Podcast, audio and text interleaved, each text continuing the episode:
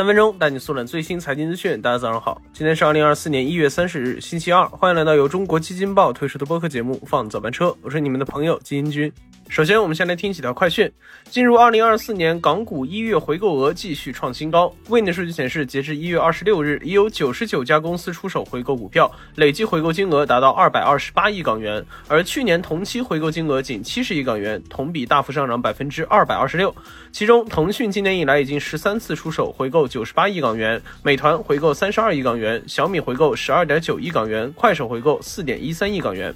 近日，去年八月份因为室温超导概念一度暴涨百分之一百五的美股公司美国超导发布财报，第三季度收益为每股零点零三美元，比分析师预期的每股零点零六美元高出百分之一百五十，销售额为三千九百三十五万美元，比分析师预期的三千四百万美元高出百分之十五点七四。受此消息提振，财报后两个交易日，该公司的股价合计上涨百分之三十九点八二。一月二十九日，福建省教育厅发布公示，涉及两所高校，其中申请建校的暂名为福建科技大学，拟申报事项为普通本科，办学性质为民办。据公开消息，福耀科技大学是由福耀集团董事局主席曹德旺发起，和人慈善基金会首期捐资一百亿创办的民办公助非盈利公益性大学。好，快讯之后，今天咱来聊一聊昨天刚刚被港股宣布清盘的恒大。一月二十九日上午十点刚过，香港高等法院就向中国恒大集团发出了清盘令。随即，恒大系三家香港上市公司——中国恒大、恒大物业、恒大汽车，全部于盘中停牌。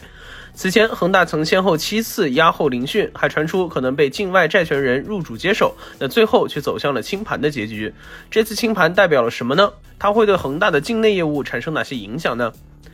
随着恒大之前的疯狂扩张，积弊深重，近年来众多隐患一个接一个的暴露。前段时间，在许家印、刘永灼等人被采取强制措施后，这头曾经的房地产大象轰然倒下，留下的除了让人惊掉下巴的巨量负债，还有众多尚未完工的保交楼。那这次清盘后，面对铺天盖地的质疑，恒大集团执行总裁肖恩在昨天接受媒体采访时表示，这次法院颁布的境外清盘令所涉及主体是在香港上市的中国恒大，对境内保交楼业务不会产生影响。不过，也有市场分析人士认为，影响不可能没有，只不过会晚一些到来，这就得看清盘的后续工作将会做到什么程度。而最惨的无疑是被夹在中间的购房者，但也不用太过紧张。首先，刚才也说了，被清盘的是恒大的香港公司，不会对恒大境内集团一下子造成很大。的影响。那其次，在法律层面，购房者是依法拥有法定优先权利的。根据相关法律，在相应条件下，购房者在风险化解、债务清偿中是有优先权利顺位的。简单来说，恒大清盘后换回来的钱，一定是会优先交到保交楼建设中。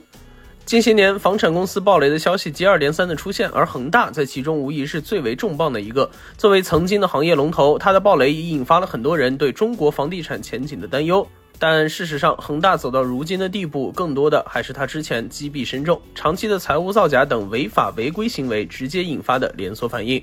二零二三年，房地产行业利好政策频出，什么认房不认贷的开闸、房贷利率的下调、首付比例的降低，还有上周末广州刚刚宣布放开的一百二十平限售政策等等。纷纷体现了政策层面对房地产的扶持力度之大，同时也有很多地产企业为了避免退市，纷纷开展了保壳计划，积极化债重组，并取得了成效。各方努力下，二零二三年中国房地产市场迎来了几个脉冲式上涨。虽然随着政策的边际效益递减，增速放缓，但整体上仍处在一个修复上升的区间。同时，房屋也在逐渐偏向于它的居住属性，房子是用来住的，也越来越成为更多人的共识。好，以上就是我们今天放早班车的全部内容，感谢您的收听。喜欢我们节目的朋友可以点个订阅，点个赞，我们明天同一时间不见不散。